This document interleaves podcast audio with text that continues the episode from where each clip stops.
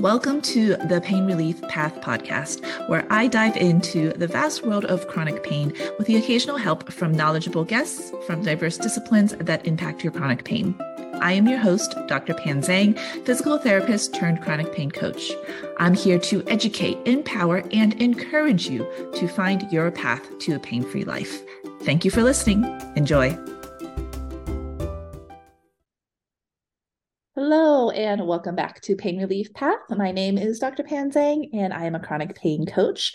Um, and this is another episode of Wednesday Walk and Talk where we are just talking and not walking, but that is okay. Um, I think the audio might be a little bit better when we just do the talking. But anyway, so, today I wanted to bring up a topic that has to do with stress management. And um, this actually was brought up by a client of mine, and I thought this was a really fantastic question. And I think that she is not the only one with this question and this concern. So, what she was saying is she's been doing all of these stress management techniques like meditation, breathing exercises, even things like journaling, or at the time when she's really super stressed out, things like counting backwards from 100 right? And she's saying, you know, at the time when I do that thing, it does help, but then I come out of that when I stop doing the breathing exercise or when I stop meditating, all of the things that stress me out are still there. So this isn't really helping me manage my stress. It's just helping me for the two or three minutes that I am doing that exercise. And I'm still as stressed afterwards.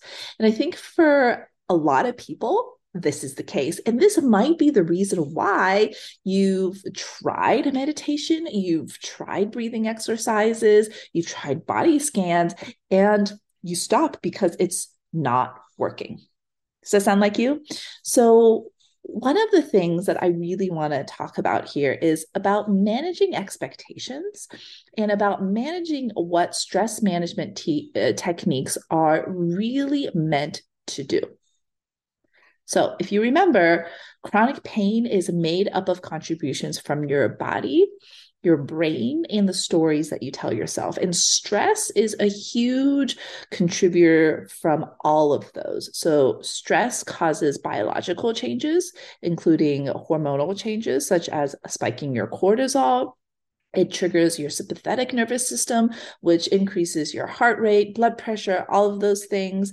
Um, it decreases how deep you inhale and exhale, increases your respiratory rate, all things that really just kind of amp you up. And when you are in chronic pain, if you're amped up, in your body, it can actually make your pain worse because your sympathetic nervous system is basically your one of your alarm systems.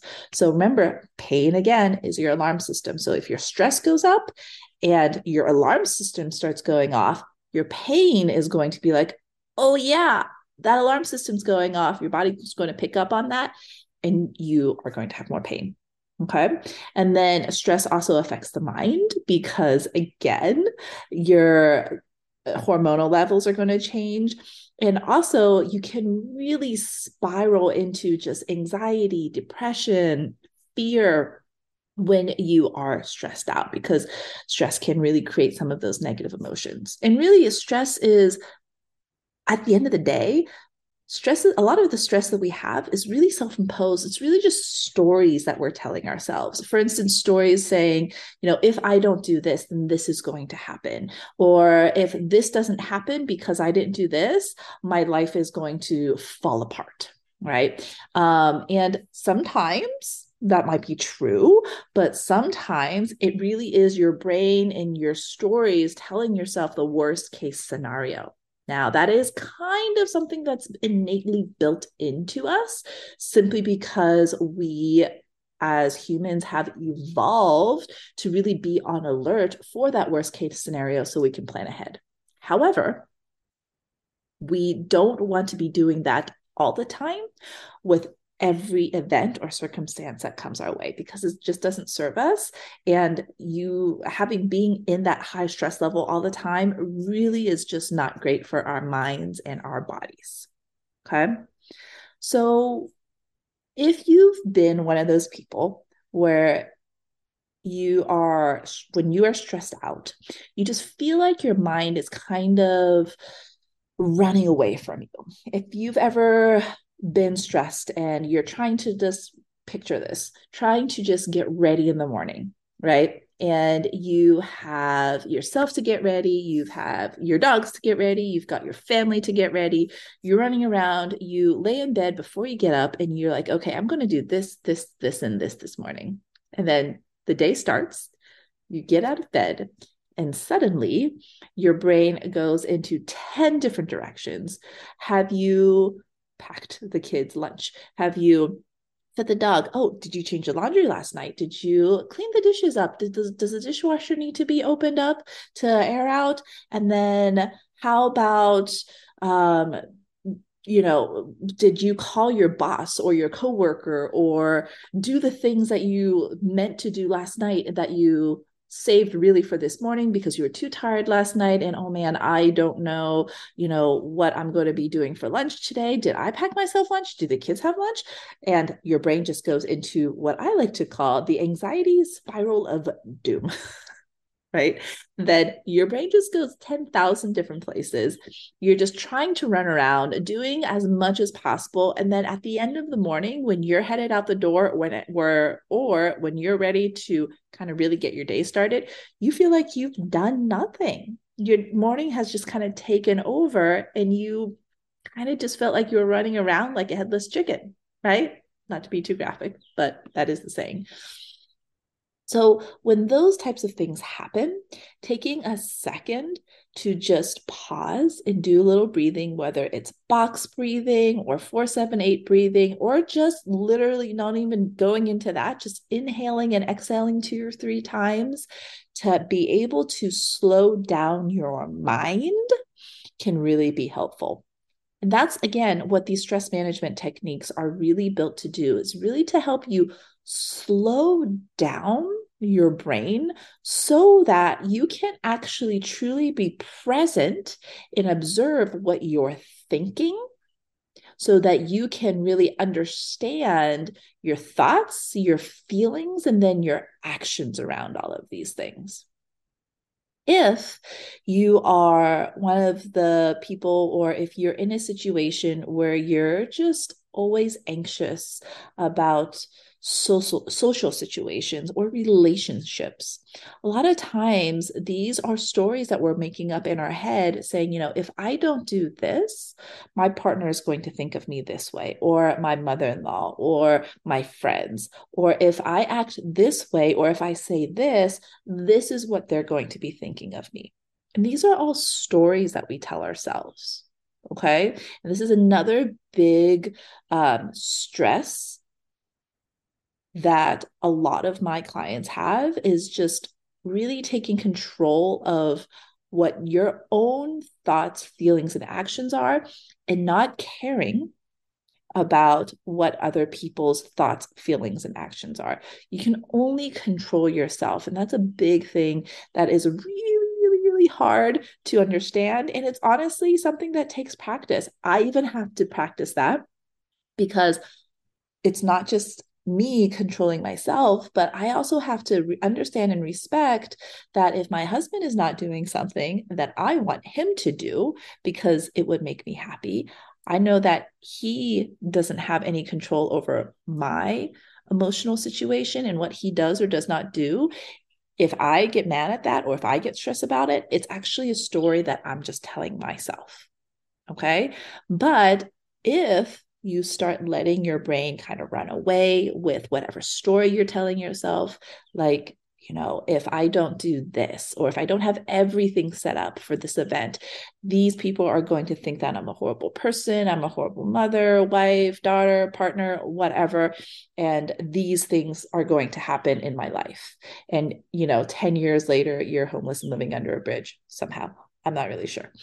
Uh, but that's what happens, right? That's how your mind goes.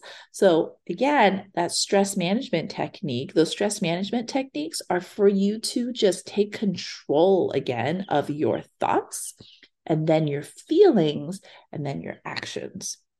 Your thoughts are the foundational thing that you can have control over. But first, you have to be able to at least understand or observe your thoughts. And if your brain's like a runaway train, you don't really have a chance to do that.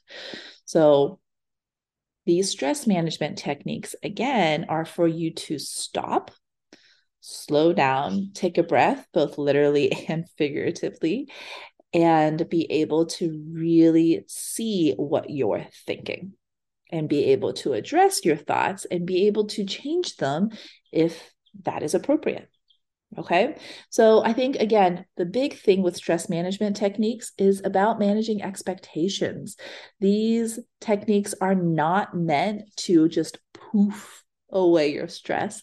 That's not going to happen, right? Your stress is going to, that stressful situation, even after you've done the meditation and breathing and all that, that situation is going to be there but how you approach that situation, the thoughts behind how you approach that situation, that's what you can change.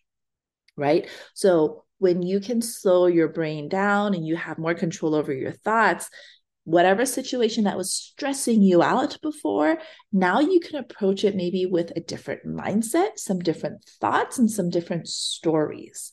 And that is how stress management techniques can help you manage your stress. Okay. I hope that makes sense. And again, like everything, I think truly it's just about managing expectations. I think most people, when they've tried meditation, breathing, journaling, things like that, they just expect that feeling of stress to miraculously lift after they've done those things for, you know, a week, a month, a year.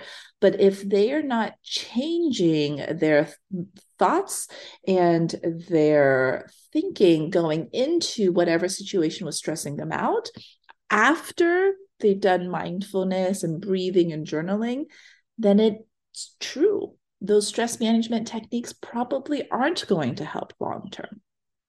But if you can really harness the power of controlling your thoughts, then you can control your feelings, which is stress, around a certain situation, around a certain person, around a certain topic. And that is where stress management techniques come in. That is something you can totally do on yourself. Journaling is a phenomenal thing to help you with that because that really helps you take a deep dive into what you're thinking and helps you analyze it on paper. And it helps you kind of look back and say oh that's the story i'm telling myself. That's really not true at all. Or oh that's a story i'm telling myself. Why am i thinking that? Where did this story come from even? Right? And that's where you can start really working on changing your perspective and your mindset on a certain situation person or topic but as always, if you want help with this or you want more clarification on this, please feel free to reach out. And um, I'm happy to guide you through some of this or answer any questions that you have. You can DM me on my Instagram, Pain Relief Path, or just leave me a message here. Um, and yeah, that is my take on stress management stress management techniques. I hope that this was helpful for you. And we will see you at the next Wednesday Walk and Talk. All right. Have a good day, guys. Bye.